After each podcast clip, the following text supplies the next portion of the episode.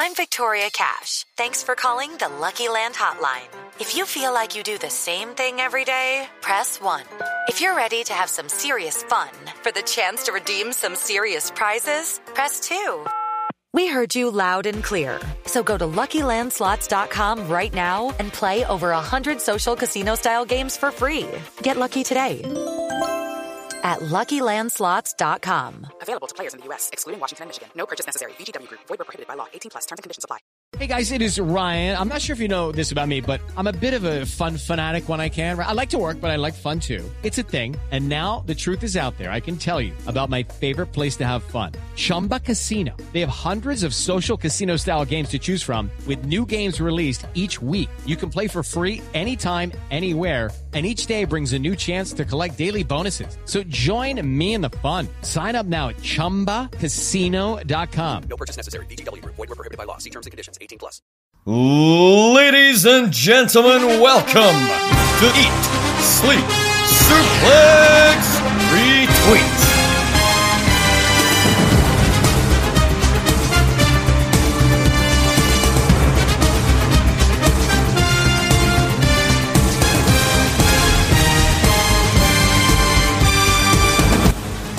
I'm back and I'm better than ever. I've been from making things better. Here we go. I'm not Eric Bischoff. I'm David Campbell.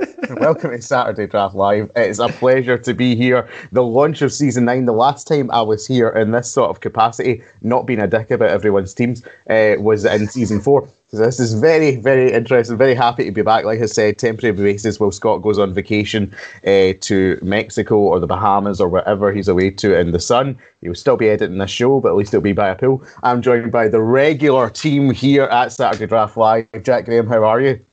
Yes, I'm, I'm I'm very well. I'm looking forward to looking forward to season nine as we look forward to every season. You know, the, the live stream Thursday night, absolute resounding success. Where Scott managed to get his his vacation. I said, I'm sure he's sipping pina coladas and getting caught in the rain somewhere. So it's Ah. it's all going very well for us, I think. Two song references so far. Okay, okay, we're up in our game for season nine. Dave, how are you?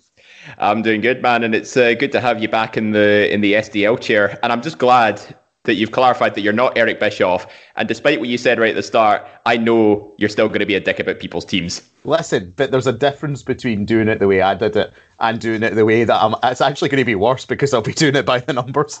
I'll be tearing people's teams apart completely legitimately, and that is the difference here. Uh, basically, boys, before we get into looking at everything that happened uh, at the draft of season nine, we do need to reflect briefly on what happened at the end of season eight. Season eight ended at WrestleMania night two. It was a very close and tense race, but Jack, in the end, it was myself and Ryan, the Goat Tones, who came out of that one seven and a half points ahead of uh, Men on a Mission. What were your thoughts on the end of the season and a rip roaring WrestleMania weekend in the draft?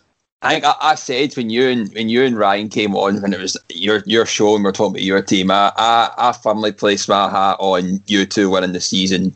Did I think that Grant and Gary would have such a big points difference going into that final weekend? No, I didn't. I thought you were going to sail away with it. So they managed to bring the fight right up to the very end, and you had a very very good night. I think on WrestleMania night two and night one, and managed to claw that claw that all the way back. So it was, it was exciting nonetheless. I, I, I commend your efforts on it.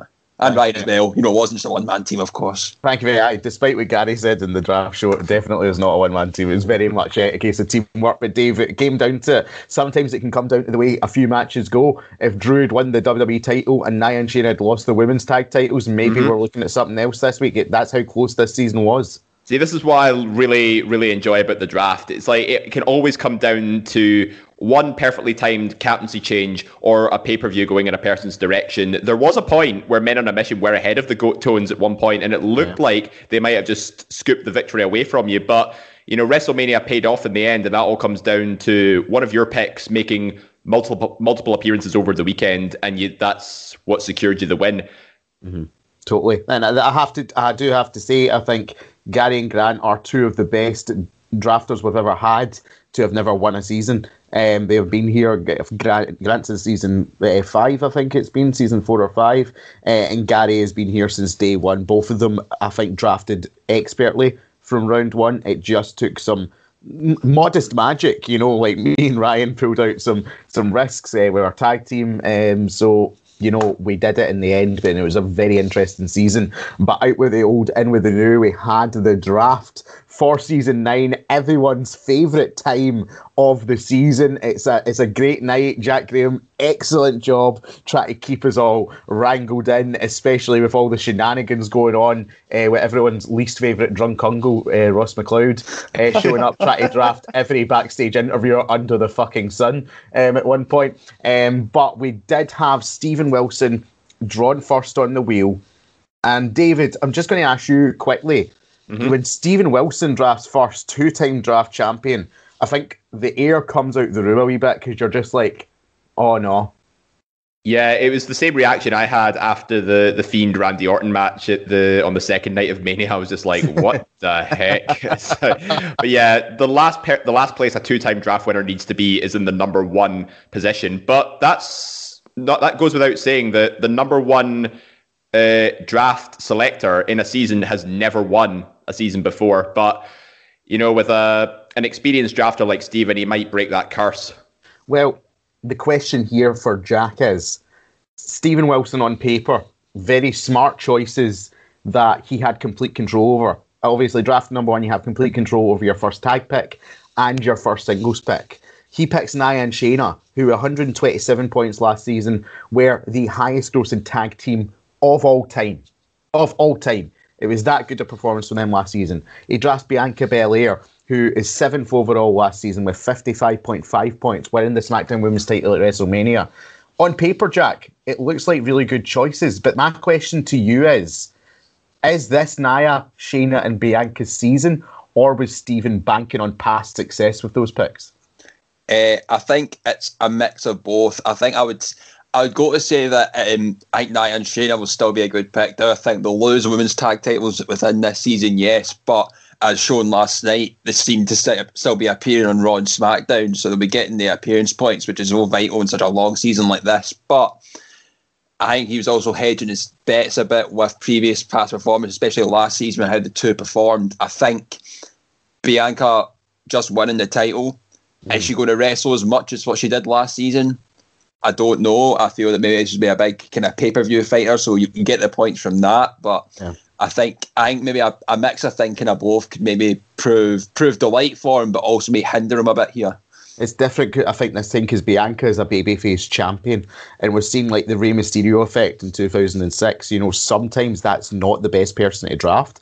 Like dominant heels sometimes are maybe maybe a bit better. But look at Roman's performance um, on paper, what he could have done if he hasn't been drafted as a tag team the last couple of seasons. You know, it is interesting to look at it. And Steven's team name is the top one percent for a reason. He believes he is the best. But Dave, I do have to point out another one of his picks that is very interesting. Someone I had their Wikipedia page open right as he picked them.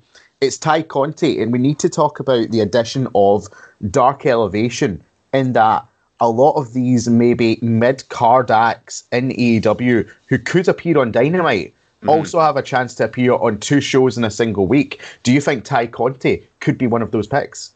Absolutely, yeah. Like, and AEW's women's division just got a big kick up the arse, thanks primarily to like Britt Baker and Thunder Rosa's lights out match, and with the addition of Dark Elevation. We've seen in the past that these mid card talents, you know, like members of the Dark Order, such as Alex Reynolds, John Silver, you know, they get their their weekly matches on Dark, for example, but then they will regularly make appearances on Dynamite at the same time. So getting that combination of appearances and matches on a regular basis, week by week, is definitely going to be a.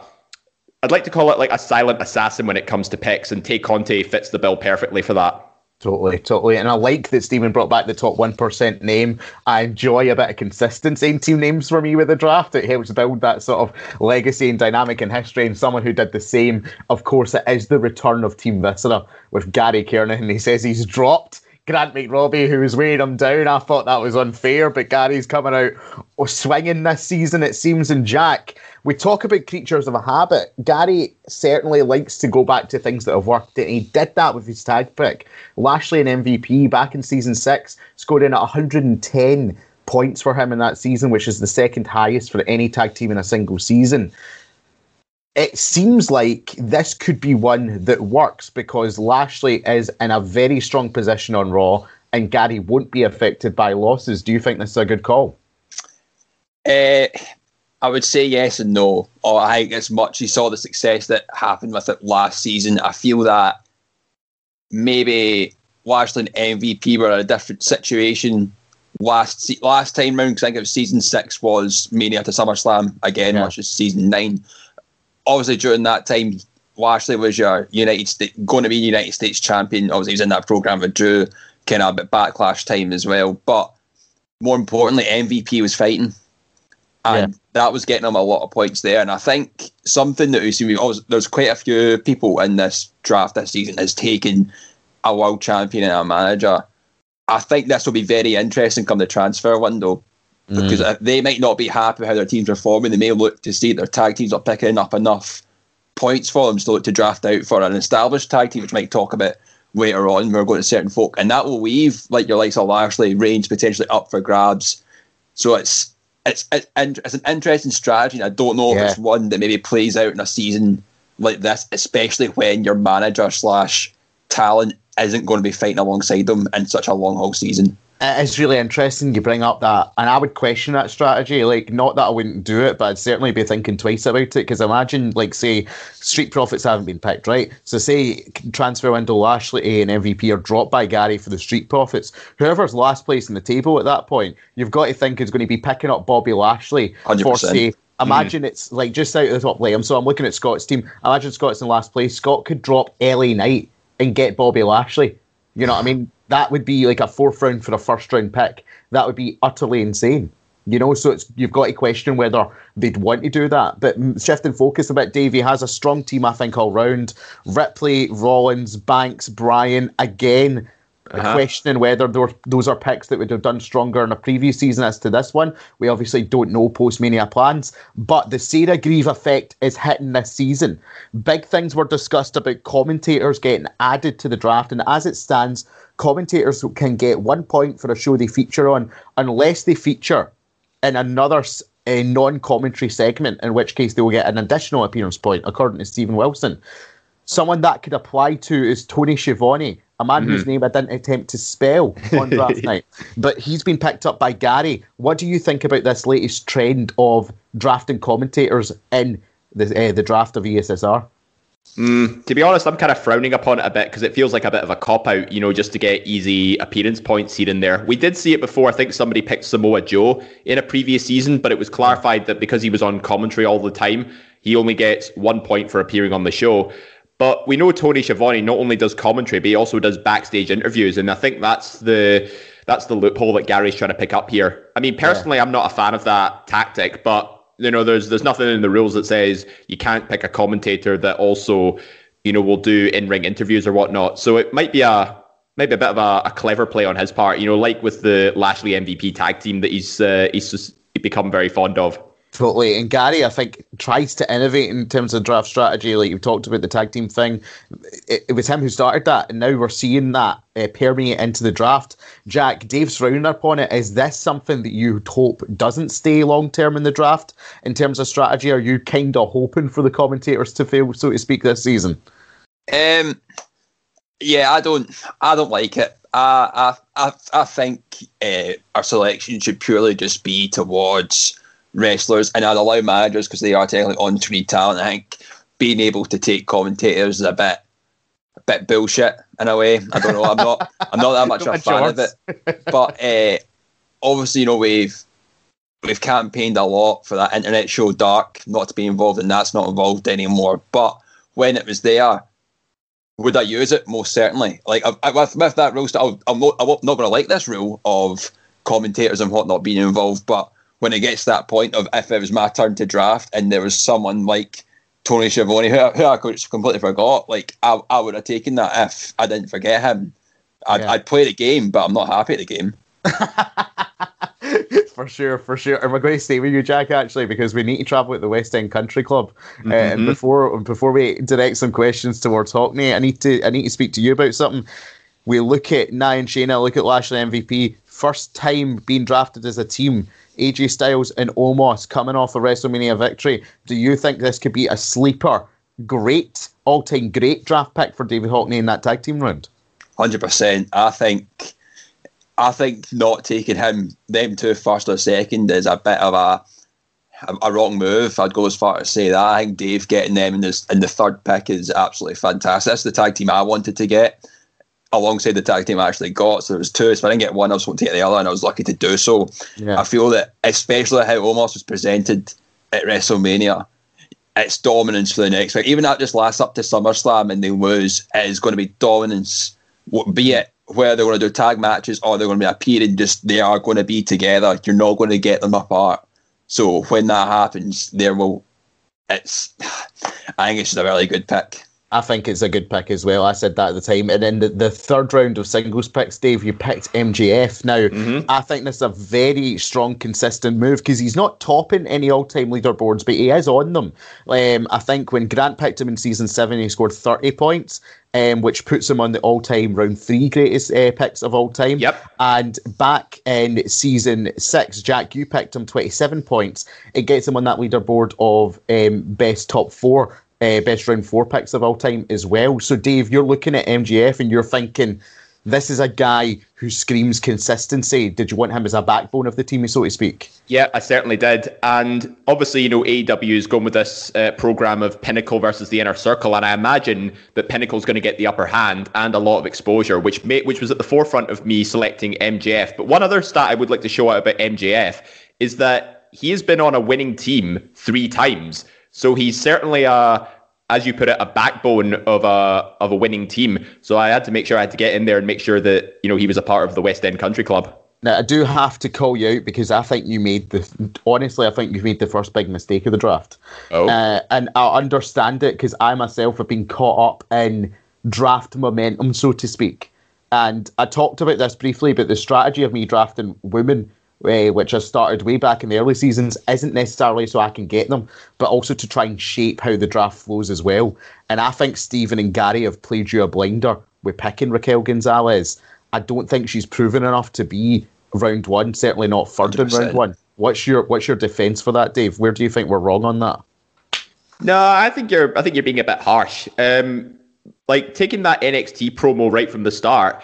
You know, WWE is clearly investing a lot in Raquel, Rhea, and Bianca, and you know, it's not like Raquel's not going to be featured on NXT. She knows she's got a couple of challengers waiting in the wings, and I imagine she's going to be featured on a weekly basis to not only build momentum to future takeovers and stuff, but also be able to you know, get that consistent regular appearances because I mean, she wasn't she didn't have the best start to the season, but you see where she was by the end of it. She scored uh, I think she was 7th overall out in the top 10, which is still a very very strong performance. So, I mean, you could look at it as taking a bit of a gamble, but they've obviously given the ball to Raquel and now they're saying let's roll with it. So, I'm I'm rolling with it. That was my that was my argument. Can I, can I propose a counter here to that? Cam? Absolutely. If, if, if so be. I think that the difference with that is, Dave, that she was chasing the title and the captaincy got switched, and I think that's what did the point so well. This time round, she's got the championship. She is that heel, and with takeovers probably going to be so sparse in a season that's mainly WWE main roster pay per views, I think that um, I'm willing to say that Raquel was not on your mind as your very first round draft pick of who you wanted. Maybe it's Bianca and Rhea, but I do think that with the Raw and SmackDown Women's Champion gone, you're like, oh no, I, I need to take a champion here, and you need to take Raquel because I think she was almost certainly going to go round two. I think that. I think it is just you were just made, it was a potentially just caught up in it and you had to get her going, but I don't I don't think she's going to wrestle. Will she appear? Yes. I don't think she's going to wrestle a lot, and when she does, I think it's still going to be very sparse. I don't know. It's uh, it's one I've got a question mark over. I think. Just Well, to counter that, I did pick Io Shirai last season, who was a defending champion, and she was the best round four pick for the majority of the season. Yeah, that's round four. That's round one. Boys, boys, take the gloves off. All right. sorry, sorry, sorry. For now, because we're going to pick apart Jack's team now. Yes. Um, we moved from the West End Country Club to Jack. Say it for me again. Is it, it? It's liquidated, relegated, still the same fantasy team? Is that correct? Have I got that in the right order? Hundred percent. Now we do have. I thought was the biggest steal of the draft, and I just need to ask you purely about surprise. Drew McIntyre. You look at last season. The guy is a drafting beast. A drafting beast. He comes in overall 137 points last season. It's not the first time he's done this. Drew McIntyre has been a consistently great round one pick. He appears on that list, 187 points in season five for Grant. Were you shocked that he fell to you at number four? Uh, see, to be honest, I'll say yes, I'll say no. I'm going to say number one and number two. I was almost 100% guaranteeing that it was going to be Bianca Rhea was going to go purely because of what happened with the tag team strategy. That kind of threw me off a bit. Did I think David take Drew? Yes. So I say I was surprised not that he wasn't gone by round three, and I think getting him round four is, as you said, is the biggest steal. I'm, I, he's someone that I was wanting to get. I was hoping that I'd be high enough to get mm. him because say he doesn't even win the title at WrestleMania Backlash or whatever, he's someone that will be wrestling every week, and that's just a guarantee that's happened all the way through this season, apart from when he had COVID, like during this COVID time of wrestling. He's been on Raw every week and he's been wrestling. He's been on pay per views every time he's been wrestling. So I'm, I'm very surprised. I even to slip to four, shocked. Yeah, totally. And I think a consistent team you talk about MJF winning. Um, um, my myself personally, Alexa Bliss, the two times I've won, has been on my team, so I see of you as a bit of a good luck charm. Damian Priest, you know all about him from last season, Jack, and I do want to talk briefly about Candice LeRae. I feel an underrated draft pick. Season six with Grant appears on the uh, all-time uh, round three scorers with 30 points for that season, 29.5 in season five for Gary. She is again another consistent backbone of a team. But Dave, I need to come to you because you are very familiar with one of Jack's picks in the Young Bucks. Yes. You have a very a very rich uh, experience, it has to be said, with the Young Bucks in this draft. You always say they always seem to fall on to the West End Country Club. Yes, you they do. At, you need to look though. You need to look at the Young Bucks last season. I think it wasn't great. They were actually the lowest scorers on your team last season. Mm-hmm. Were you shocked that Jack picked them as a tag team so far up, considering their recent dip in form in the draft? Honestly, no, because the Young Bucks, uh, to use the word again, are a consistently booked tag team and they're consistently scoring points. When you put it in the context of my team last season, yes, they were the the lowest scorers on my team by the end of it, but during the season, for the majority of it, they were actually around the middle of the the table.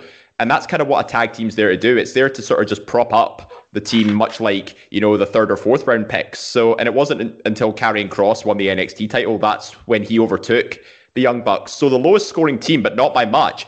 And in terms of past picks, you know they've been scoring at least like between thirty and forty points. So to be honest, I'm not surprised Jack took the Yeah.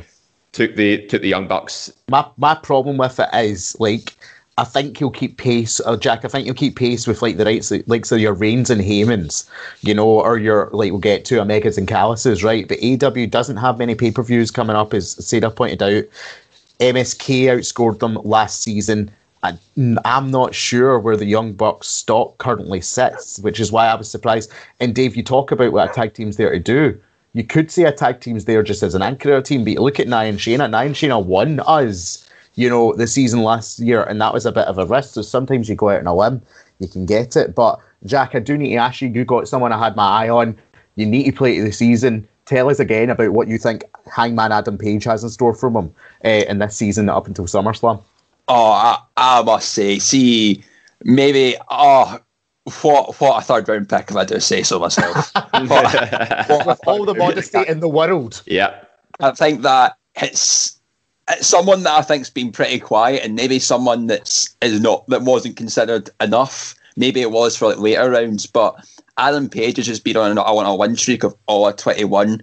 It will be. I think he's appeared in Dark Elevation as well. He's involved in this Dark Order. So even when he's not wrestling, he is an AEW in some way with the Dark Order storyline. Well, will he join him, Will he not, he's well rumored to be the one that topples Kenny Omega to become the world champion. Be that happens this season or another point, but that win streak's just going to keep on continuing. It's just going to keep on coming for him, and I'm just so happy to have him on my team.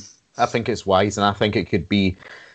I, I really think that pick could shape it, shape the season if it plays out as I know you're hoping it will. Uh, so keep an eye on Adam Page. Um, someone else we need to keep an eye on is a man with a faster heel turn since Big Show Man. He went from the people's representative to the people's opposition, all within the stage of five costume changes throughout a show. It is, of course, Ryan Douglas. Now he picks Reigns and Heyman. We've talked about that. Consistent. It's going to get you those points.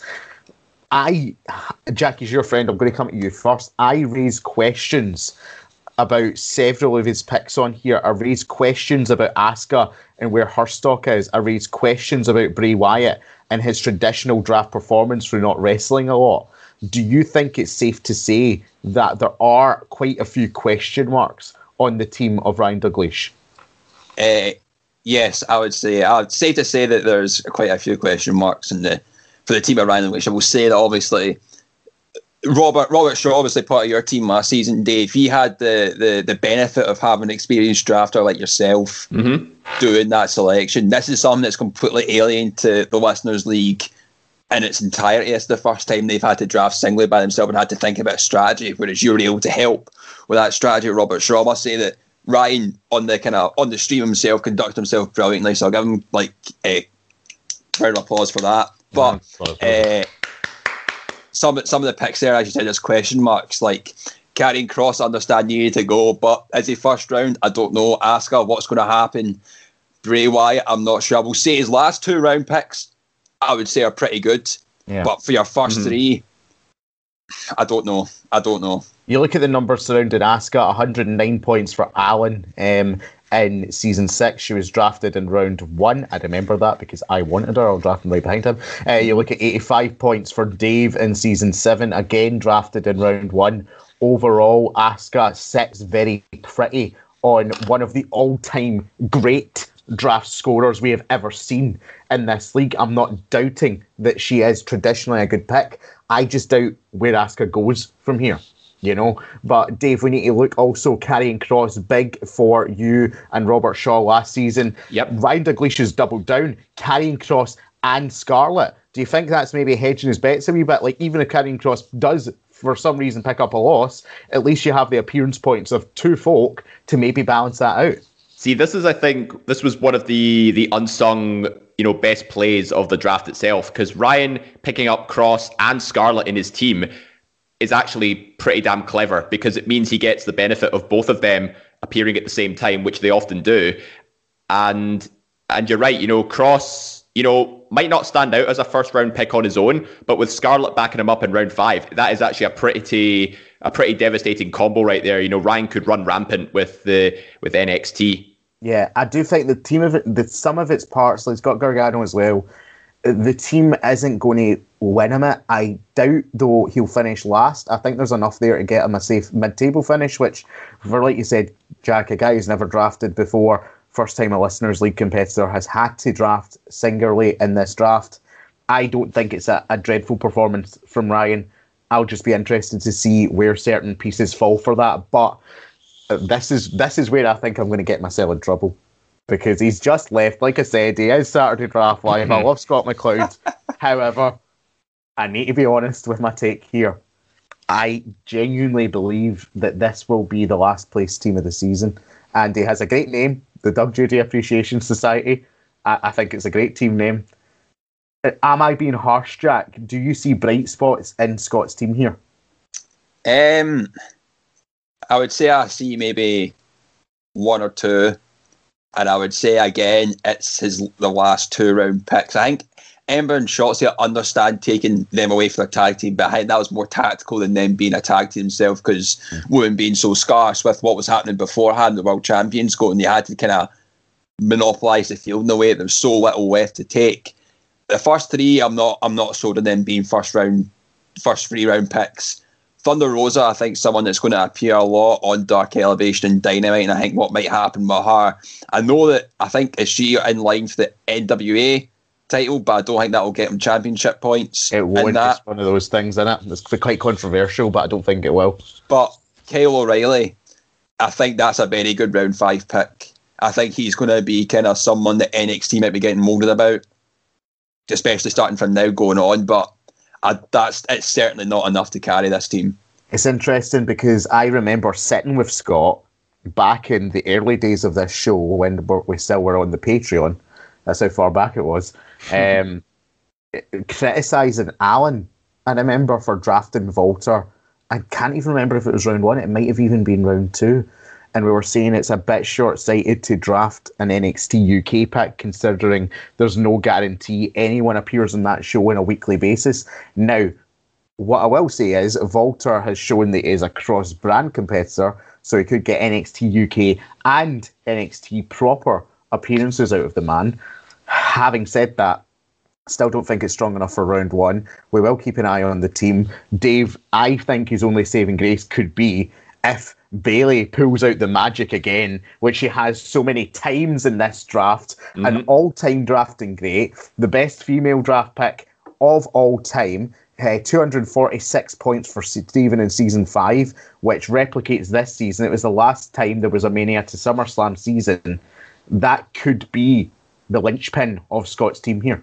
Yeah, it's. Uh, I think this is the the shining light of Scott's team at the minute because on paper it doesn't look that impressive, and it's also mostly NXT and one AEW representative. So it's not a very diverse team when you look at it either. I mean, sure, Bayley might, you know, get some momentum back after having a pretty quiet season last season, but I think that's the only thing that's going to carry Scott's team forward. I mean, Ember and Shotzi, you know, they might get a few more matches out of the NXT women's tag team titles, but I don't see them holding it uh, as far as the transfer window, let alone SummerSlam. Yeah, I could see Li and uh, uh, Tian Sha getting in there. I think Jack alluded to, to, that before the draft, and I was very tempted to pick one of them because of that.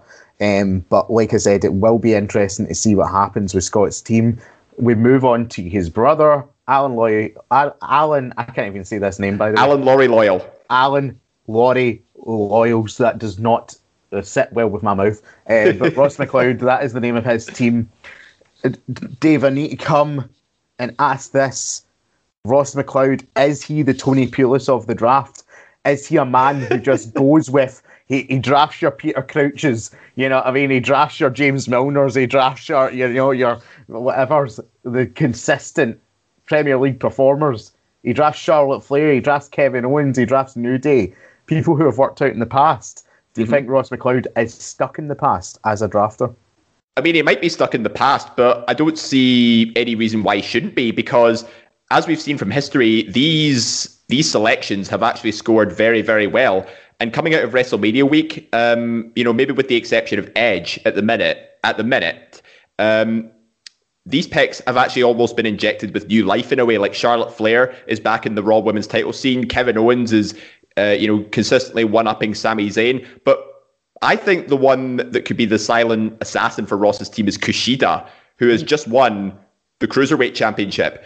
And you know, I saw I appreciate you know Kushida sort of fell flat for Scott and Stevens' team last time around, failing to capture the North American title. But now that Kushida's finally earned the cruiserweight championship, this could be one that actually helps Ross out. And along with the consistent points getters of his of his previous round picks, I don't know. I think Ross might just surprise us all yeah, is a case, is he living in the past or is he going back to the future with Kushida? We will need to see on that one. Ah.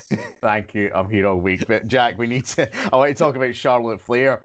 Charlotte has been one of the most up and down draft competitors of all time. She either scores very, very highly, picking out great performances for whoever drafts her, or we have a Ryan Gallagher situation where she doesn't show up, or we have a situation like last season where she doesn't show up.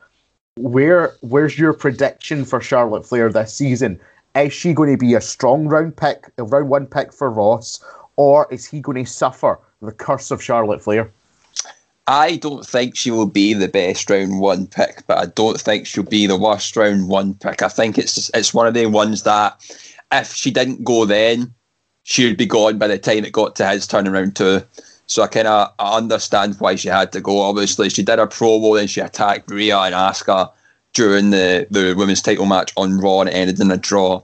Obviously, she's hoping to get inserted in that. Do I think they'll take the title off Rhea Ripley so soon? No. But I do think Charlotte's going to appear. So I think to that point, if a triple threat happens or whatnot, I think it's a good move. Mm-hmm. Past that point, who knows what's happening? Yeah, I mean, it like New Day, Charlotte Flair, Edge, Kevin Owens, Kushida, Beth Phoenix is went a commentator as well after the hoopla uh, that happened on draft night. So, uh, uh, like I said, it's going to be an interesting one for Ross. I don't quite know how to call it because he has tradition on his side, he has the past on his side.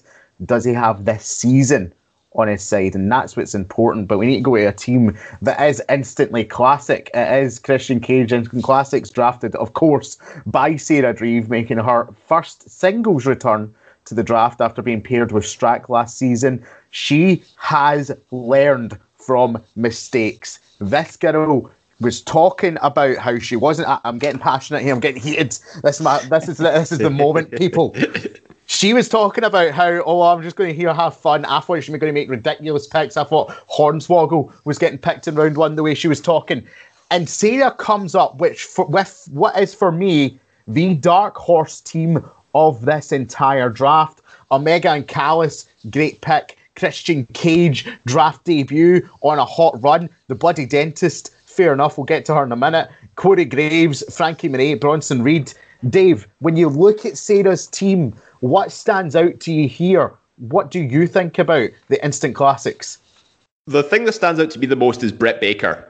Like, you know, Sarah's been very vocal that Britt Baker's going to be the one to dethrone Hikaru Shida and become the new AEW women's champion. But you also have to remember she also appears on Dark and Dark Elevation.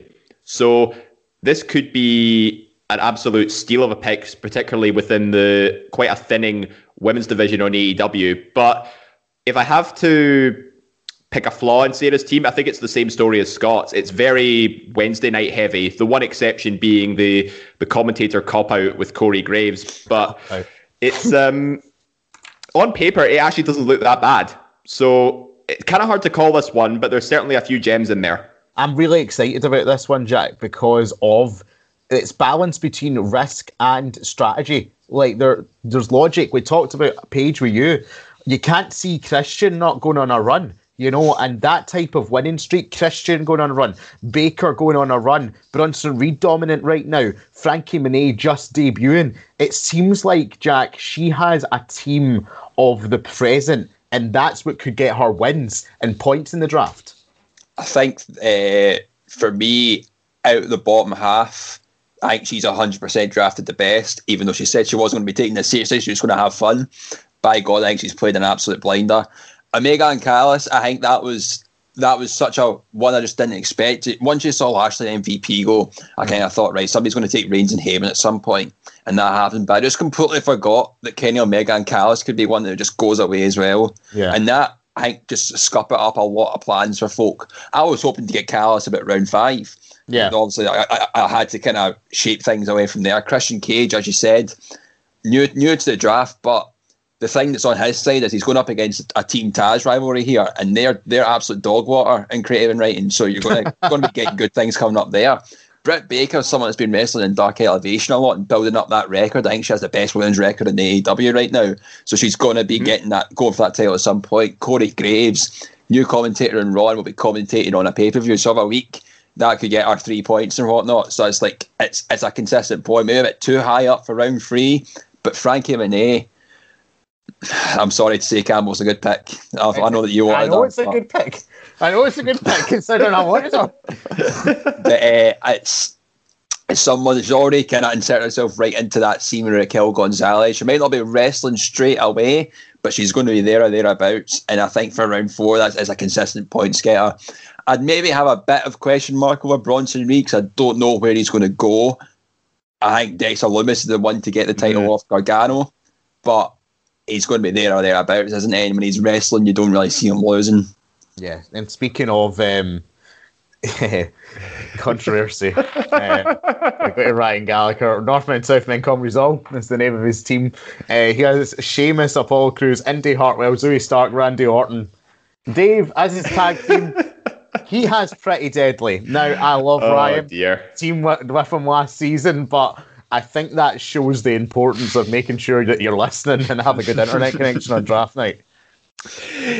If you if you take any lesson from the draft selection show, it's pay attention because this is the only blemish I have on Ryan's team, and it is a pretty damn big one. Like, look at the teams you could have chosen from: the Street Profits, Ziggler and Roode, MSK, and he goes with Pretty Deadly.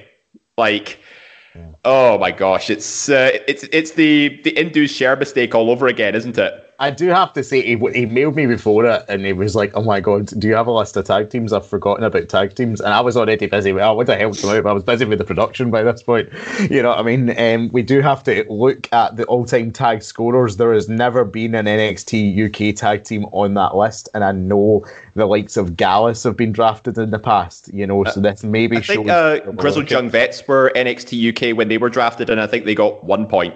Yeah, exactly. That's that's what we're looking at here with Ryan. He's got to hope that maybe Pretty Deadly are a consistent act. Maybe they want to build them up in NXT UK. Um, but Jack, he's done something I think really, really special in round one and two. He's drafted both mid card champions, which I do think both of these guys could go on a wee run. So that could be good pay per view appearance points for them there. I think day two picks the only reason Ryan Gallagher's not going to finish last this season. I, I think for you, for you to say, uh, David Hockney, that, that that Pretty Deadly is the only blemish in his team, I think that's very, very generous to Ryan Gallagher. I think the majority of his team's been drafted absolutely shit. Wait, uh, pretty, dead, pretty Deadly, I think, is uh, not. I, I, don't want to talk about. It. I don't want to talk about Pretty Deadly. Indi Hartwell to be the first one to go the way to go in round three.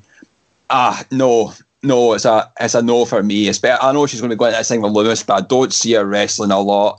I think it'll be appearance points, but for round three, comparing up to what you've got against it, I don't think it's good. Zoey Stark as well. Round four, I get that you need to draft women in this to have the three-two split, but I don't think she's going to be. I know she's she's said her interest in winning the women's title, but it's just not going to happen. Randy Orton's meant to be going in this long extended break as well. I think I don't think I don't think it's been a smart drafting strategy here. Apart from the two first picks of Sheamus and Apollo Crews, I think that's a blinder. I think, as I said, I think that's the only reason he's not going to finish last. You got to, you do have to acknowledge it, and I know we praised Sarah there before, but Ryan, I think, does feel less pressure. One because he won last season. Also, drafting from that position is difficult. You know, second last is difficult, as we all know, to draft from that area in the pack. And sometimes you do make those decisions that maybe, because your plan is constantly changing, you're needing to think on the spot a lot more than people who are, say, drafting higher up it can be a bit more of a pressure situation. I think maybe that's what's happened with Indi. I'll defend it because there are people we've talked about getting appearance points. If she's going to be in a story heavy angle, that could help with that. Zoey Stark, I tend to agree with you, Jack, but there does seem to be this funny little uprising that they want to give her a push, but not really.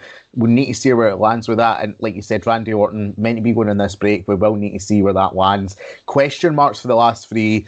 Tag team not so good, but I do think, like you say, Jack Sheamus and Apollo will be the thing that elevates them up the card.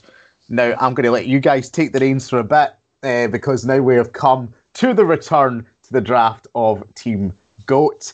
I drafted last. My team is there for both of you to look at. Mm-hmm. Dave, what do you have to say on Team Goat?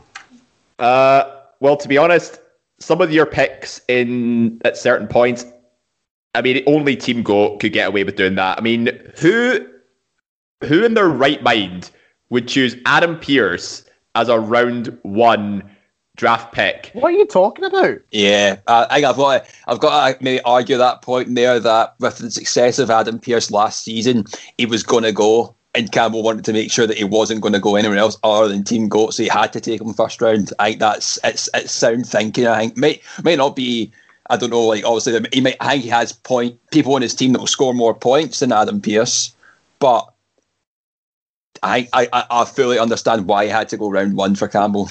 Listen, mm. I said this on the draft show. Eight was the 12th highest scorer last season. If the captaincy had been on Pearce, it would have been the third highest scorer last season, ahead of Bobby Lashley, the WWE champion. So you can question round one all you want, but if you're telling me that I'm drafting from 10th and I could have the third highest scorer for a season on my team, I'm going to take that opportunity. I'm going to take that chance. And you've got to look, I've got two people who broke the top 12 last season on my team in round one or two. Big E scored 54 points. I understand that he doesn't have the title now, but I do think there's still big things in the air for him. You know, mm-hmm. so I do have to hit back, Dave, on that Adam Pearce point. Yeah, yeah, no, I've got no no no qualms about Big E. You know, Big E is a would did very well for Scott in season seven as a round two pick, uh, 63 and a half points there. So a very reliable sort of round two pick on that front. FTR, no complaints about that either. You know, they've also been a very uh, consistent tag team. But Jack, I think it's time to address uh, the big man-sized elephant in the room that, with red hair that is Becky Lynch. Now, Becky Lynch has obviously been teasing about appearing possibly at WrestleMania weekend, but lo and behold, she doesn't show up. And there's no been there's not been any further indication that she might return anytime soon. She might return before SummerSlam, but go. I want to ask you, mm-hmm. what made you so confident as to take this gamble as the very last pick of the season nine selection? Shits and giggles. Uh, headline. um, you know, what I was going to pick Li. What a boring way to end the draft on. Like I said, I'm drafting from last. I need to take a big hit if I have any chance of winning. And if Becky Lynch even has the smallest chance, I sound like Ben Affleck's Batman at this point. If there's even a one percent chance that Becky Lynch showed up, you better make sure that I'm going to take it. You know, that is that is what I'm looking at here she's a main event player. If she was, if she features, you've got to believe if people knew she was featuring, she would have been rounds one or two. If I can take her as the very last pick of the draft and somehow it pulls off, I don't think that's a bad thing. I you've got to you've got to look as well. Uh, I think when when this when, when I, I think when the rule got introduced that if you win this season you draft from last position, that's what happened to me. I mean, I won. I had to draft from twelve because it was twelve folk, only two in purgatory, and I had a draft from 12. You know, you just know you're not going to win. Obviously, this that season with the transfer window coming into play, but Campbell was in that position where you can take the kind of Hail Marys and just see what happens. And if, if Becky Lynch works out, then great. But as, as always, you go for the shits and giggles. Like I, I drafted Lana first round in the hope because she was in this kind of Asuka thing, but for some reason they took her and she appeared in the Royal Rumble again. But you see, you see when you're taking these Hail Marys, it can be like strokes of greatness. And what happened with me with that was I took Paul Heyman yeah. round five of our season, and fair enough, I didn't win, but he got himself into that top position of like round five picks. I think he's like somewhere a legendary eh, round five pick. Honestly, yeah, he he he's he finds himself like up near yep. the top of round five. He's got thirty eight points in season seven for me, and that's one, two, three, four, seven, seventh, seventh position in the top round five picks. And that's just taking hail marys. Yeah. The same could happen for, for Campbell here. So I've got, I've got no qualms with that guy. Let's let's last position, just trying to take big swings. Yeah, totally. And I do have to defend as well. My big swing came with Red Velvet. I know she lost to Jade Cargill. I do think though that there are big things in her future. I think that the brass at AEW look kindly in her, and that's a dark elevation pick. Make no lies about that. I'm hoping they'll build her back up on that show. My big question mark is Zayn. Zayn, I was going to take Darby Allin. Um, but I went with Zayn ahead of Darby because I do genuinely believe that they will reward Zayn with his for his work with a Money in the Bank win. So mm. we'll now, now, that you've said now that you've said Darby Allin, uh, he is defending the TNT title against Jungle Boy this coming week. Yeah, I know, I know, and maybe maybe in an hour, maybe if I was drafting fifth, I'd take Darby Allin you know what I mean? Because I know I can get stronger picks in the next two rounds, but I knew that I was going to be picking at scraps, so I knew I had to go for the big swing. You know, so we'll see. We'll see what happens. We will ask the question though before we leave today. Jack, can you tell me who you think, apart from yourself, is going to win the season, and who you think is going to finish last? Uh, I know, I know, I come across as quite a big-headed guy, so I generally do think I have one of the one of the best teams in this. Mm-hmm. But without without me in the picture, if I had to say one person to win it, I'm going with Team Viscera. Okay. I think Gary's Gary's the man for me to do this, and I think last it's it's gonna be Scott or Ryan Gallagher. Okay, Dave, what about you? Yeah, I'm sort of in the same mindset as Jack. I'm. I looked at Ro- I look at Ross's team on paper, and I think you know maybe there's a, some strokes of genius there, but in terms of this season, I'm also going to say Team Viscera, Gary's team. Wow. And to come last, Scott's team. Inter- I'm not going to say Team Viscera because I've said it basically every season he's not won. So I don't think Gary wants my jinxy voodoo magic uh, ruining yet another season for him. Um, I will go to win. I'm going to go Jack to win the season. Looking at it, I think Sarah is an outside bet, like I've said, but I'll go with Jack. And I do have to say, I think Scott will finish last unless he has a badass transfer window. So we will see. We'll see how it works out. It's been absolutely fantastic talking the kickoff to season nine with both of you this morning. Um, it's been a great time, Jack. Pleasure as always. Oh no, no, the pleasure, the pleasure is mine. It's even more so a pleasure now you think that I'm going to win. So you know, you're, you're a good guy in my book.